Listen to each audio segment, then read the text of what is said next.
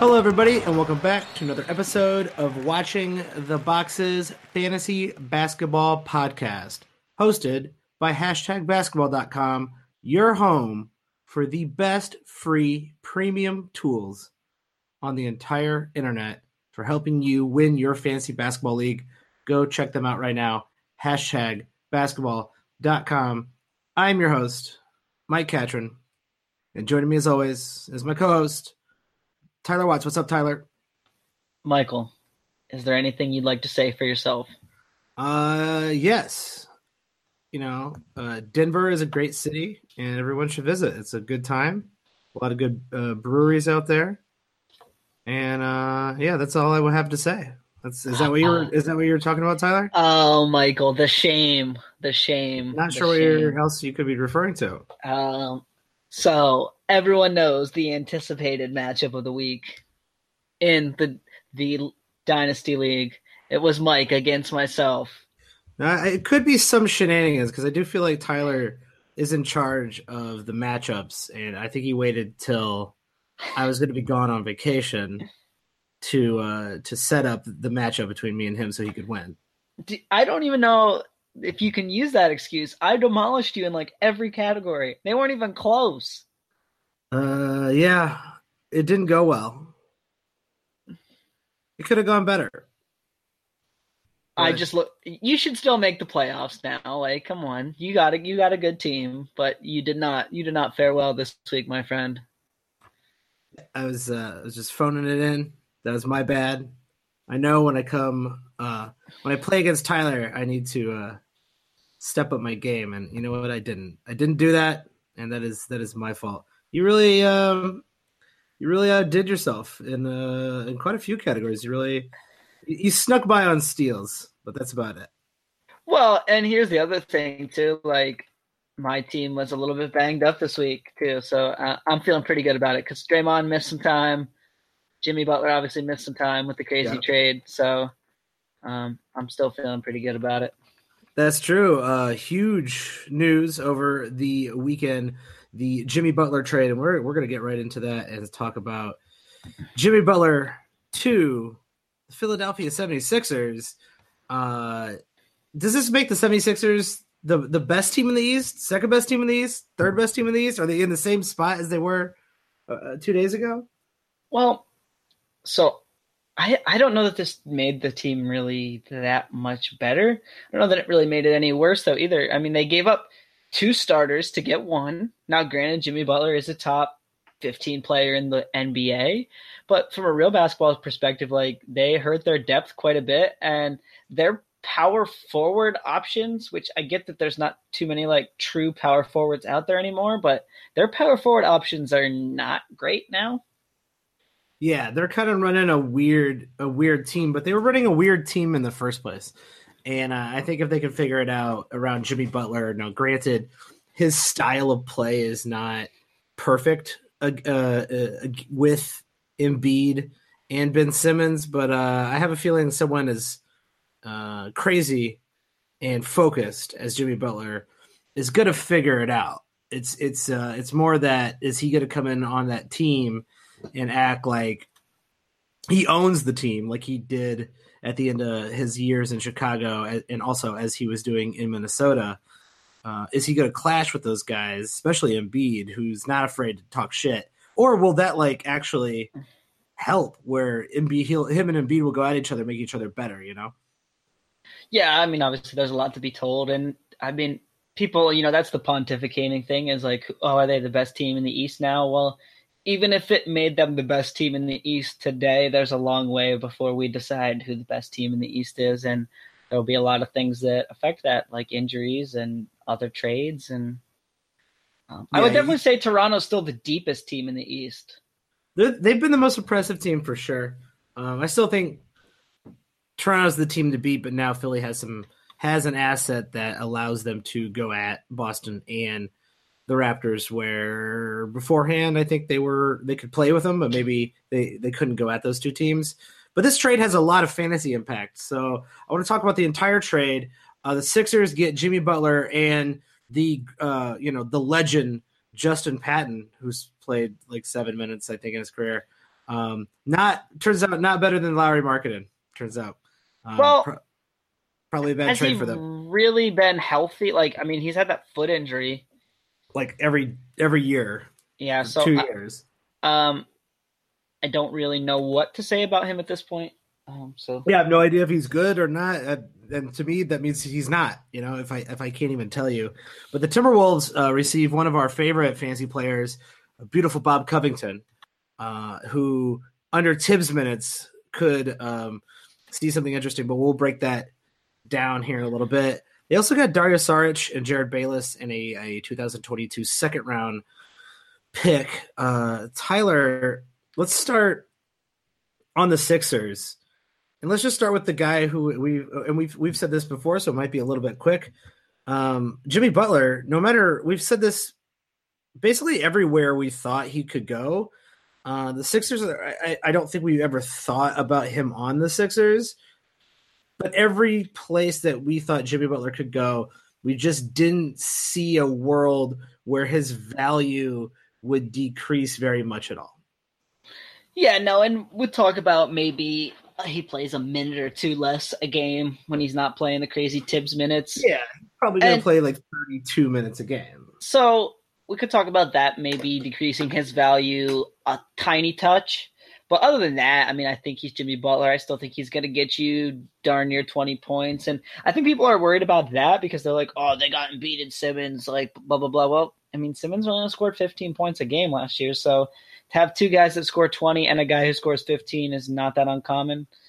I'm going to regurgitate my my Houston take, in that when great players, and I'm going to call Embiid and Ben Simmons great because they are, when great players play with other great players, they make each other better, not worse. And the only exception to that is LeBron, but I'm not going to get into my LeBron hate rant.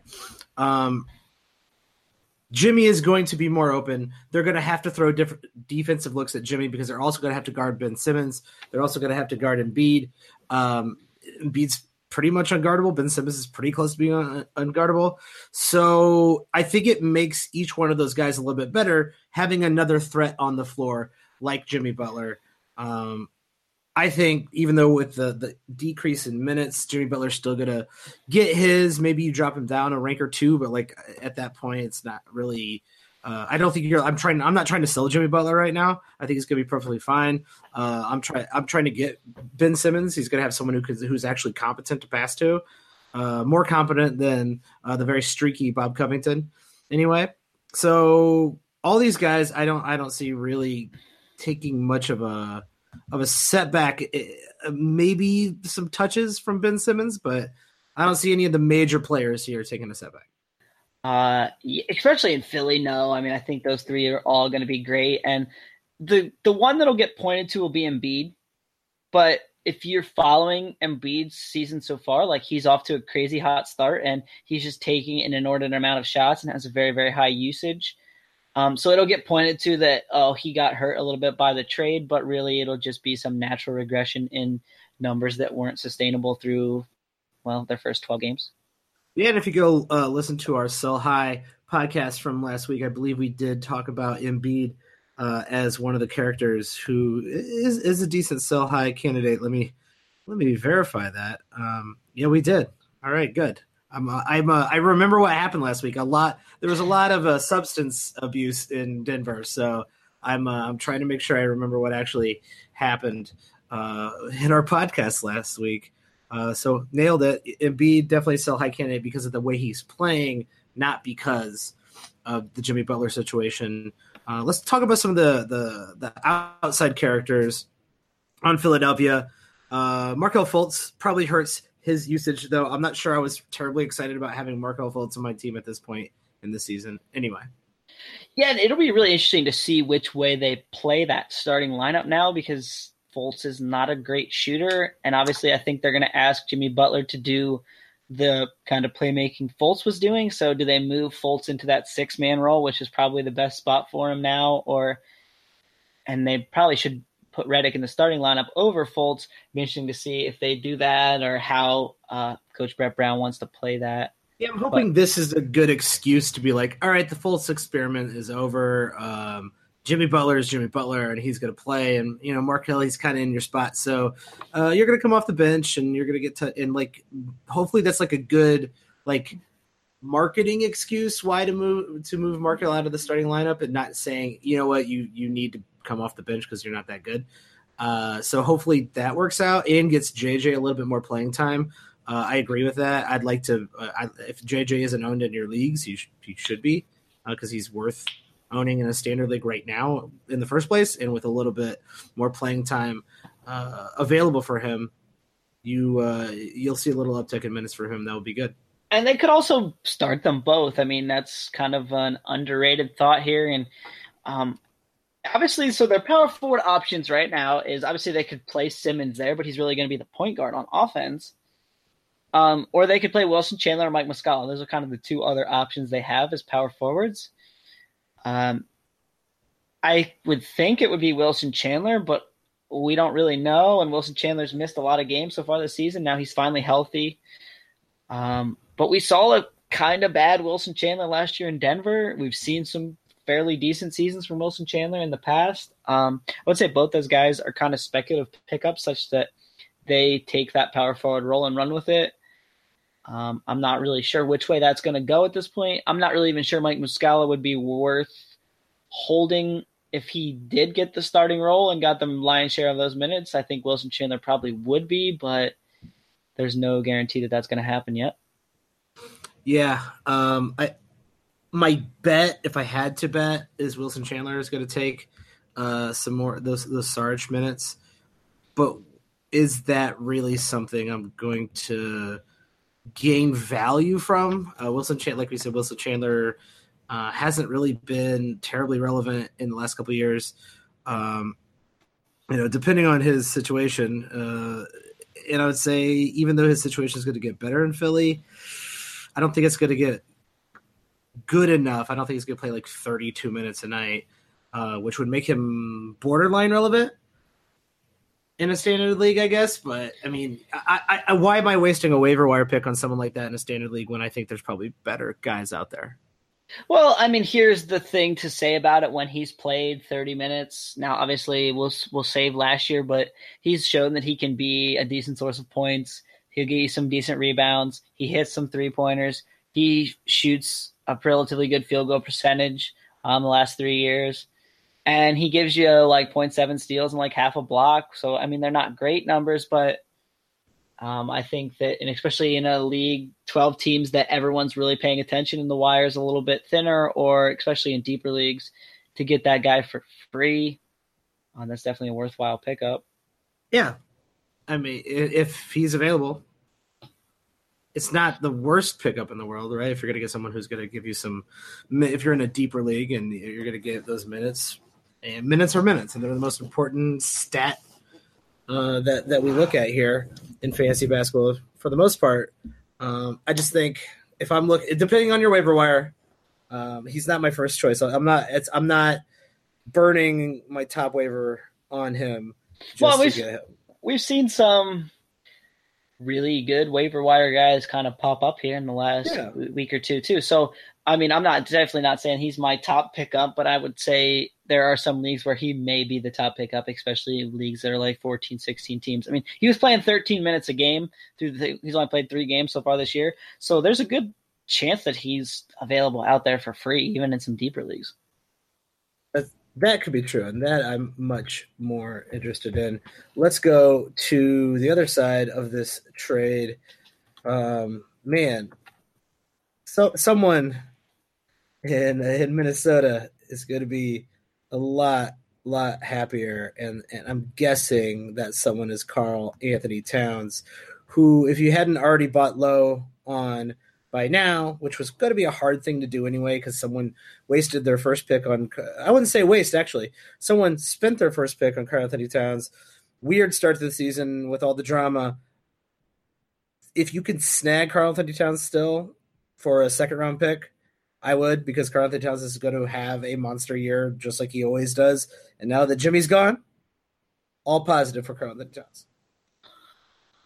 So I wrote a buy low article for Fantasy Pros last week, and this was before the trade even happened. I made the statement in my sell section that I was selling Joel Embiid, and I said, if you valued Carl Anthony Towns ahead of Joel Embiid on draft day, which you should have, yes, why would you not make that move today? Like, yeah, Joel Embiid's had a great 10 games, but I feel like that was just a wise move to make, and now I think that move looks even better, and I think there's a lot of leagues where you can make that move. Like, people see Embiid's numbers, and people get really hyped about Embiid because he talks the trash and he does a lot of amazing things that other people can't do. Well, people forget Carl Anthony Towns can do a lot of those same things, and he's a lot better at some of those, including shooting three-pointers. Like, Towns is the best three-point shooting big man in the NBA. Joel Embiid shoots three-pointers, but he's really not that efficient at it. I just think Carl Anthony Towns, especially going back to that one role, number one role by himself, is probably back in the top five players. So if you can buy him for anything outside of that, I would do that. Yeah, definitely. If you hadn't got him by now, I know he had that blow up game, 39 points or whatever. Really good stats across the board. Like, Carl Anthony Towns was always going to come back. So I think it's too late because and Monday night's definitely your last chance because they play tonight on Monday night, and such that they're not going to have Jeff Teague. They're not going to probably have any of the guys from the trade quite yet because the call doesn't go in until tomorrow morning. So I don't know if those guys will even be ready to play.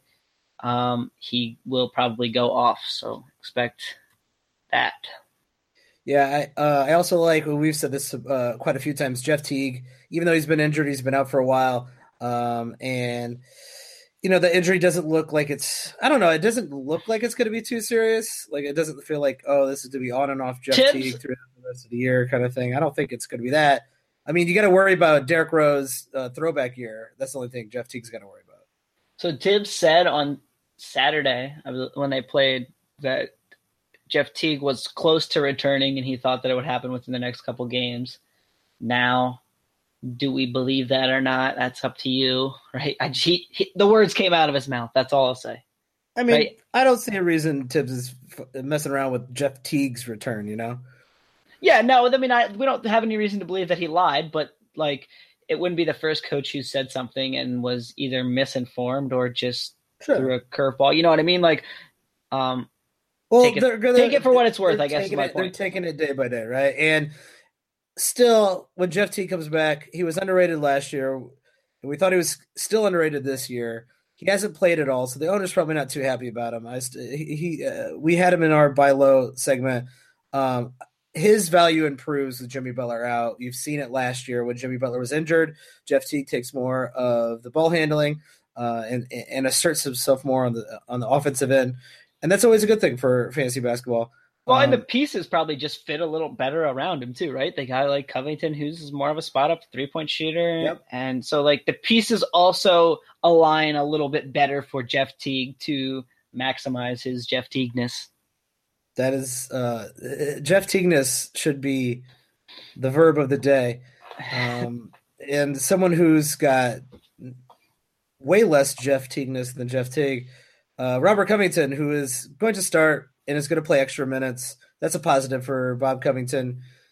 I'm not going to go out and say all of a sudden this jumps him into another tier of player. I think Bob Covington's going to do what he does, which is really good steals and really good threes, and is very streaky. And I would continue to own Bob Covington. I wouldn't sell him. I don't think his value definitely isn't going down. If anything, it's going a little bit up with a little bit of bump in minutes. I'm with you there. And I also think, too, that on this team, you know, he may just fit a little bit better. A little more traditional team. Yeah. And so I don't know. I'm a big fan of Bob Covington. You know that, and I think that if Bob Covington finishes outside the top 60, I'd be really, really surprised. So this is the guy I find most interesting with this trade because I'm pretty sure I haven't seen a consensus about what Dario Saric's role is going to be in Minnesota. We're going to find out, right? But just with my insider knowledge of going to too many Bulls games during the Thibodeau era. I have a feeling he's probably going to be pretty stubborn about putting Dario Šarić into the starting lineup. I still think Taj Gibson is going to be the guy who gets the most minutes moving forward, at least in the short term. So this is really where this trade gets maybe the most interesting for fantasy, because we we have no idea. And Dario Šarić is a really, really nice fantasy player. And so here's the crazy thing about Dario Šarić. He was a very poor shooter from both the three-point and field goal his first year, and then he really bumped those efficiencies up last year. So I don't know that we really even know what Dario Šarić is at this point. So he's still 24 years old. He's shown a lot of talent and skill in Philly. I don't know. I mean, Taj Gibson's getting up there. We've seen him play Taj Gibson off the bench before, but in his time in Minnesota, he started Taj Gibson the entire time. Taj Gibson is the most, and has been for a couple of years, the most underrated NBA player in the entire league. The guy is just always in the right spot. He is always working hard. He's improved his game slightly every single year. Well, and here's the Šarić is just more of a all-around talent, and you want to see him play those big minutes, right? But even in 30 minutes this year in Philly, he's been mediocre. Well, his shot has not been falling, and it's only 13 games, so we should freak out too much about that. No. But he's shooting 36%. Like, that's not going to hold. Here's the crazy thing, though, and this I think is worth mentioning, is Tibbs doesn't split minutes. Tibbs plays his starters 35 and his bench the other 13.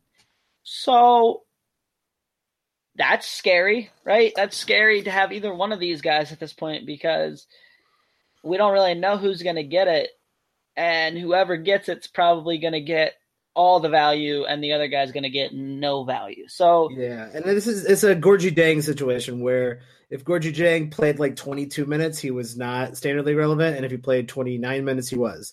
And I feel like Dario Šarić is the same way. If he plays 30 minutes, he's standard league relevant. If he's going to play 21, 20, he's not. I think this could go one of two ways, right?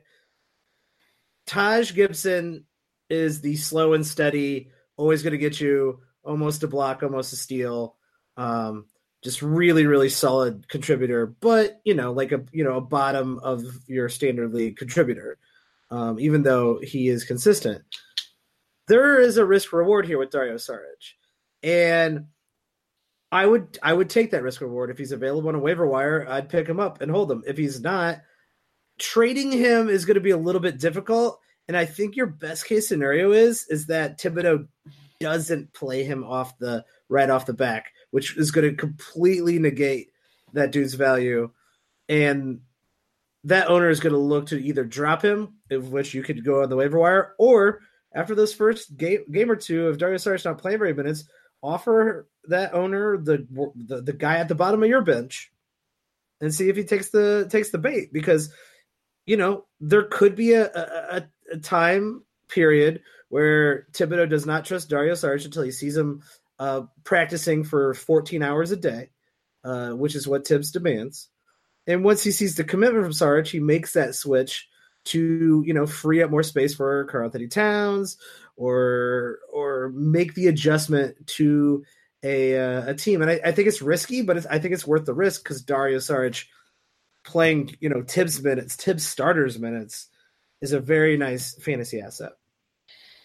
Yeah, so I agree with everything you said, and I'm still going to stick with the final parting thought of, we're just going to have to wait to see how this plays out, really, before we can give you any concrete advice. And anyone who's telling you otherwise, he's kind of full of it, man. They don't know. They're lying to you, man. They're just making a guess. I, in my weekly schedule primer, which we're going to talk about here in a little bit, I made the pontification that... Wow. That's a big word, Tyler. Yeah. I'm chock full of them today.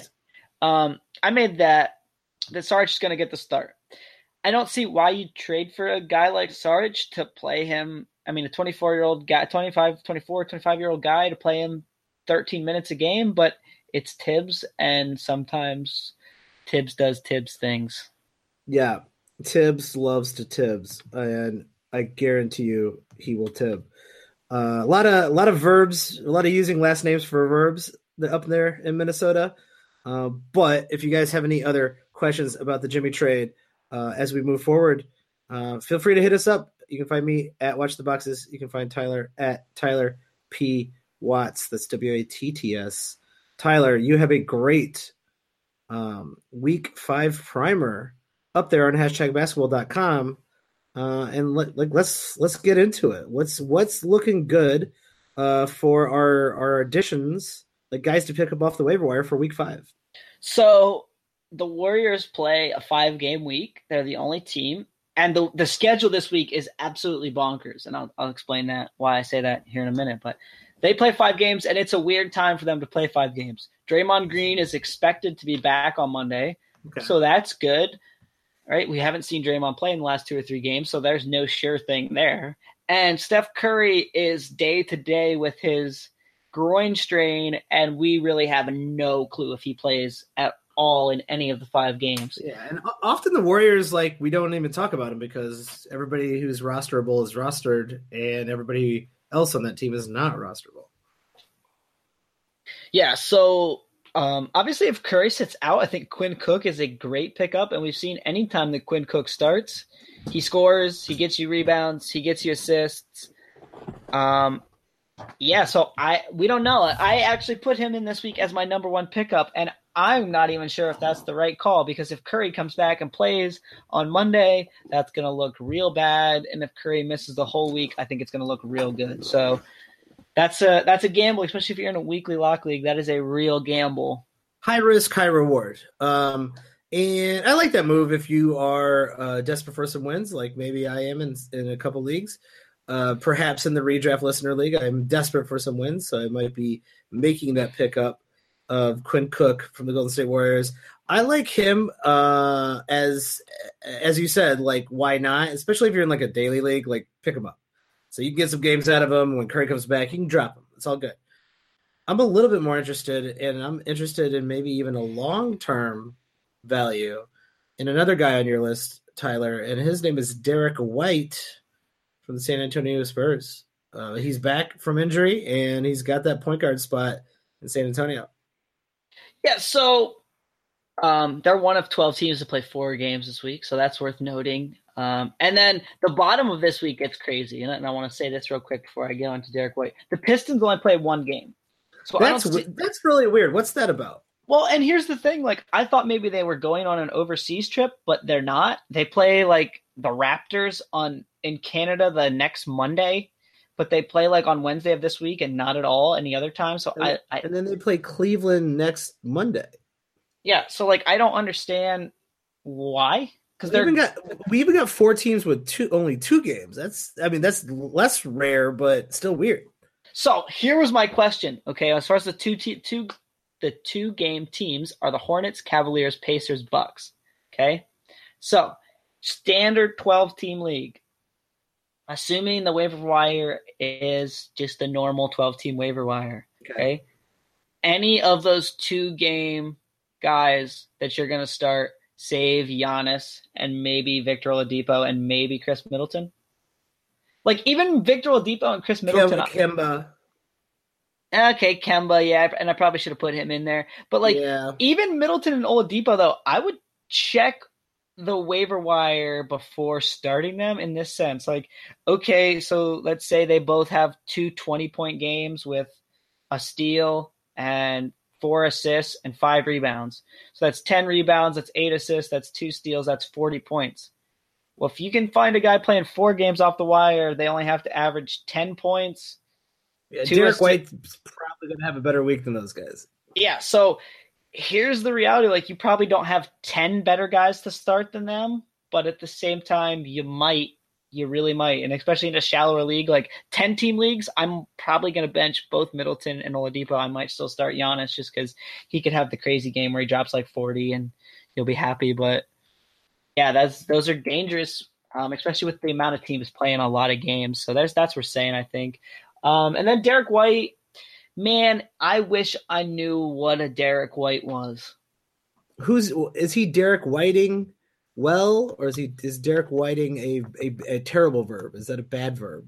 Well, here's the thing. So really, the only sample sizes we have that are worth anything are from the G League and from games he played in the Las Vegas Summer League. Like, he played 17 games last year, but he only played 8 minutes a game. So throw out all those stats because they were all like garbage time minutes for the most part. So you can't really even look at that and think anything.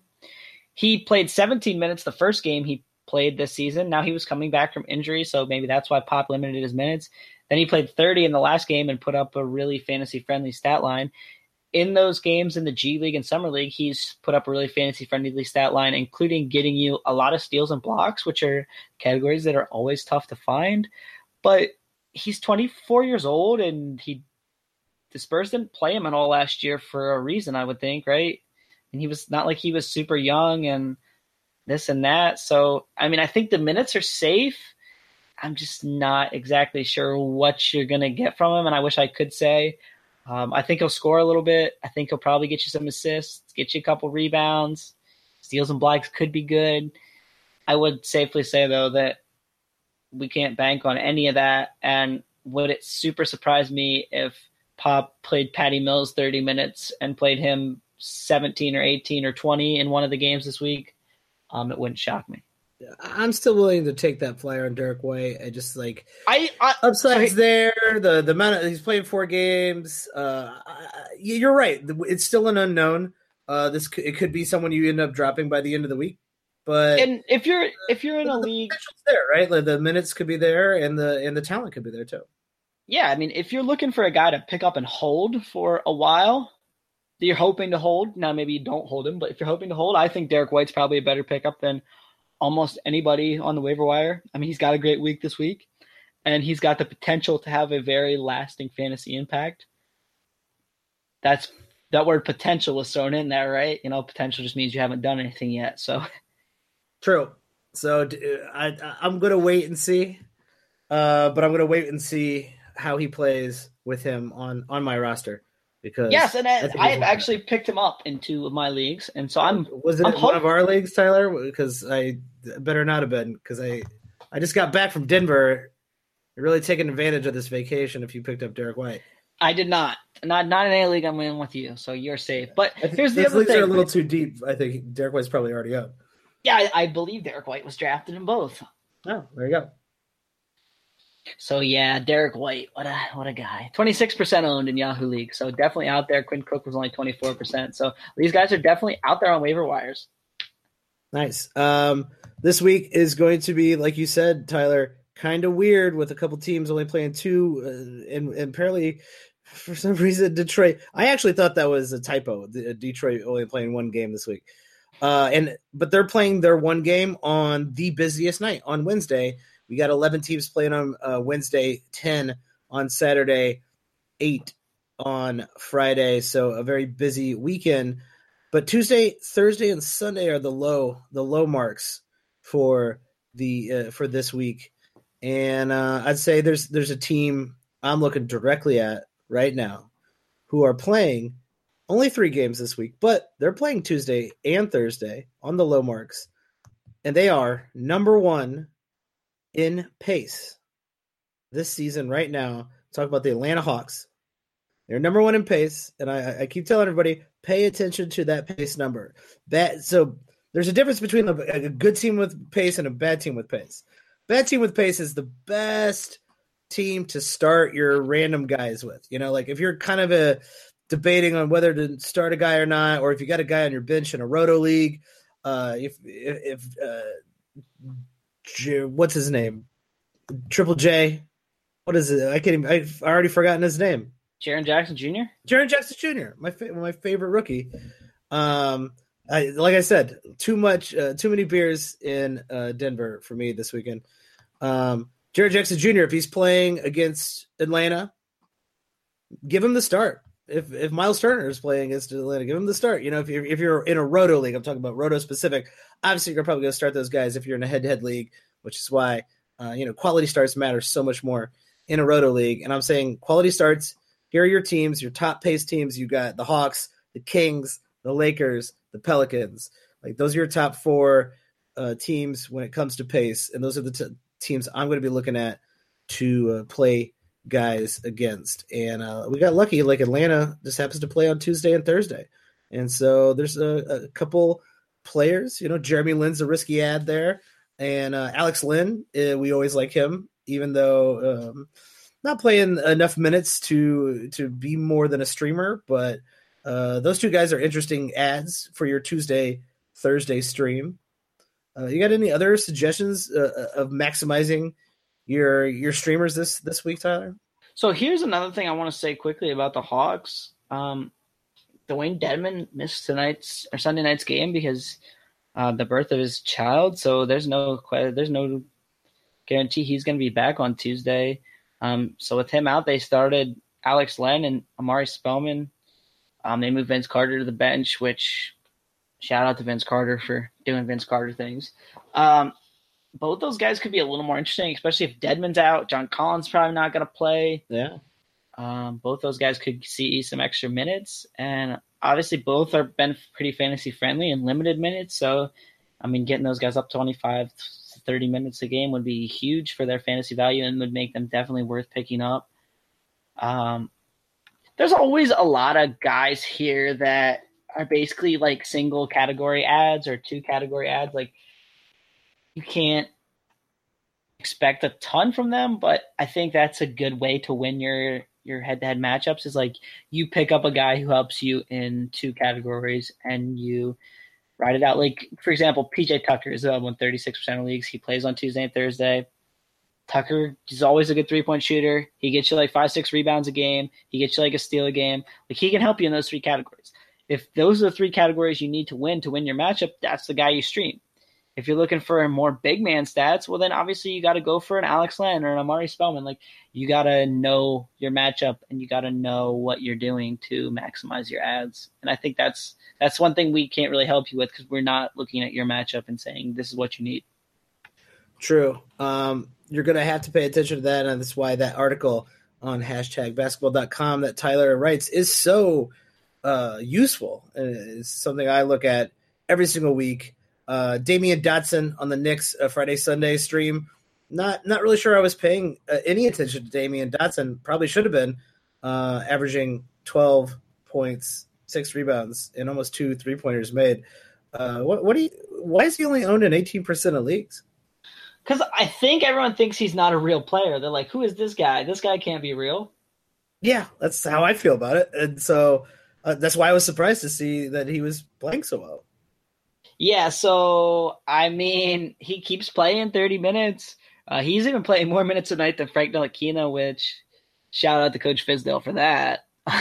Yeah, that's what I'm surprised by. It's like, all right, this guy had a couple good games, cool, whatever. He's not going to play very much, but he continues to play, and that's very surprising. Yeah, and I think the 18% thing is like, oh, he's going to turn into a punkin at some point, but, I mean, we're talking about streaming. Like, obviously, you're not planning on holding those people, so pick him up, use him, get rid of him. He doesn't give you much in defensive stats. I will say that. Like, if you're looking for defensive stats, he's not really a ton of help, but he's getting over 12 points. He's getting 5.7 rebounds. He's getting 1.8 3-pointers. Yeah, that's definitely a worthwhile ad. Absolutely. There is more really excellent tidbits over there. HashtagBasketball.com. Go check out Tyler's Week 5 primer. Tyler, I know you got a new gig. So why don't you plug that new gig? Yeah, so I write a weekly article now for Fantasy Pros, buying and selling players for fantasy basketball. In the last one, there was much talk about DeAndre Jordan and his crazy numbers so far. And then I recommended 2 people to buy and 2 people to sell in your leagues. And in that, I try to use guys who are pretty universally owned, and so I think it's pretty helpful, and yeah, it's fun. It's fun to do. It makes me think about fantasy basketball that much more, so I like it. Congratulations, Tyler. That's a good article too. I'm gonna have to start reading now. I have to start reading more articles. I'm just gonna follow Tyler around, and you can follow him too on Twitter at Tyler P Watts WATTS. He posts all of the articles that he is writing, all the stuff that he's up to, including his a love affair with the Dallas Mavericks, who are coming into Chicago tomorrow. So I'm hoping things work out where I can catch that game live in person. So Luka Dončić just had a crazy game over the weekend against the Thunder, and they picked up a victory. So, yeah, I mean, that's definitely worth seeing, the craziness of Luka Dončić. And, oh, my man, so I got to tell you this, because this is just it makes me laugh every time. So every time I write an article when he has a good game, he's had 3 straight games with over 20 points. He just set a new career high in assists with 8. He had 8, 6, and 22 against the Thunder on Saturday night. And every time I write an article, there'll be people who message me like, yeah, man, but he's still too slow to play in the NBA. Oh, yeah, man, but this scoring's not going to keep up. He's just too slow. And I'm like, what more do you want, guys? He's averaging. I don't know how anyone can say he's too slow to play in the NBA when he's playing in the NBA. And he's averaging over 20 points a game through his first 12 games in the NBA. He's a rookie. He's 19. And he continually drives past NBA players, including driving past Paul George on at least 2 occasions that stick out in my mind. There you go. Paul George is one of the absolute best defenders in the NBA. We talked about this in the preseason. We talked about this when we broke down our rookies, and we both said Luka Dončić is the number 1 pick. Like, I get why you're going Ayton, perhaps, but Luka Dončić should be the number 1 pick. And then when the whole Atlanta thing happened, we were beside ourselves. And even if Trae Young continues to be, pretty good, Dončić feels like a once in a generation talent. And I think everybody, like, it's really weird. Like, the really good teams saw that coming, and then the bad teams were like, "He's too slow. He hasn't accomplished anything." It's like, well, no, he's accomplished more than any 19-year-old probably ever has. I don't know what you're talking about. So the 2 guys who were formerly from Draft Express, who now work for ESPN, were on the Woj podcast. Did you catch that? No. Dude, they were just, oh, man. Okay, so go back and listen to it. I'm pretty sure it dropped on Friday, but it might have dropped on Saturday. I'm not exactly 100% sure. Yeah, I like those guys. They really do know their stuff. Is losing Draft Express behind the ESPN paywall is one of the worst things that happened to me in the last 2 years. Yeah, so they did this like little bit on Dončić, and they went through like a lot of the rookies, Jaren Jackson Jr. and Trae Young. They did a lot of them, and Willis was asking them questions about him, and they were just slaughtering teams for basically overlooking Dončić because he was competing against men, and some of the time he didn't have a great game. And they were like just saying things like, oh, yeah, he's bad because he wasn't playing other 19-year-old kids. He was playing grown men. Yeah, he wasn't playing like guys who won't even make a European team. So like those college kids, they play against guys who can't even make the teams that Luka Dončić was playing against. Yeah, and it's just crazy that he slipped that far. And they were saying a lot of the same things. It's like just crazy that he slipped that far, and it's crazy that so many like of these teams just completely overlooked them. I mean, the Kings, like, what in the world? Just what in the world, Kings? I mean, Literally, like that draft class, and they were talking about this too. That draft class looks so good with so many, like maybe potentially top tier players in it, right? You got Jaren Jackson, you got Dončić, you got Wendell Carter. 5 All-Stars out of that, and I don't think any of them are going to be coming off the Kings. Yeah, and then the Kings got Marvin Bagley, who's a fine player. Like, I mean, he's actually performing a little bit better than I expected he would. Yeah. So far this season, but at the same time, like he's not any of those players, and you pick second. So there was like a lot of pots to choose from, and you picked the absolute wrong one. Yeah, I'm gonna have to listen to that just to see what they have to say about Wendell Carter Jr., who looks fantastic. I'm very excited about his future as well. Yeah. There's a lot to look forward to. We are not that far into the season. It's only week 5. It feels like the NBA's been here for a very, very long time, and it hasn't even been a month. So there's a long way to go out there, everybody. Don't panic. I hope you're liking these segments that we're doing every week. We've gotten some feedback on them. It's all been positive, so respect to you out there who's giving us feedback on Twitter. You can find me at Watch the Boxes. You can find Tyler at Tyler P. Watts.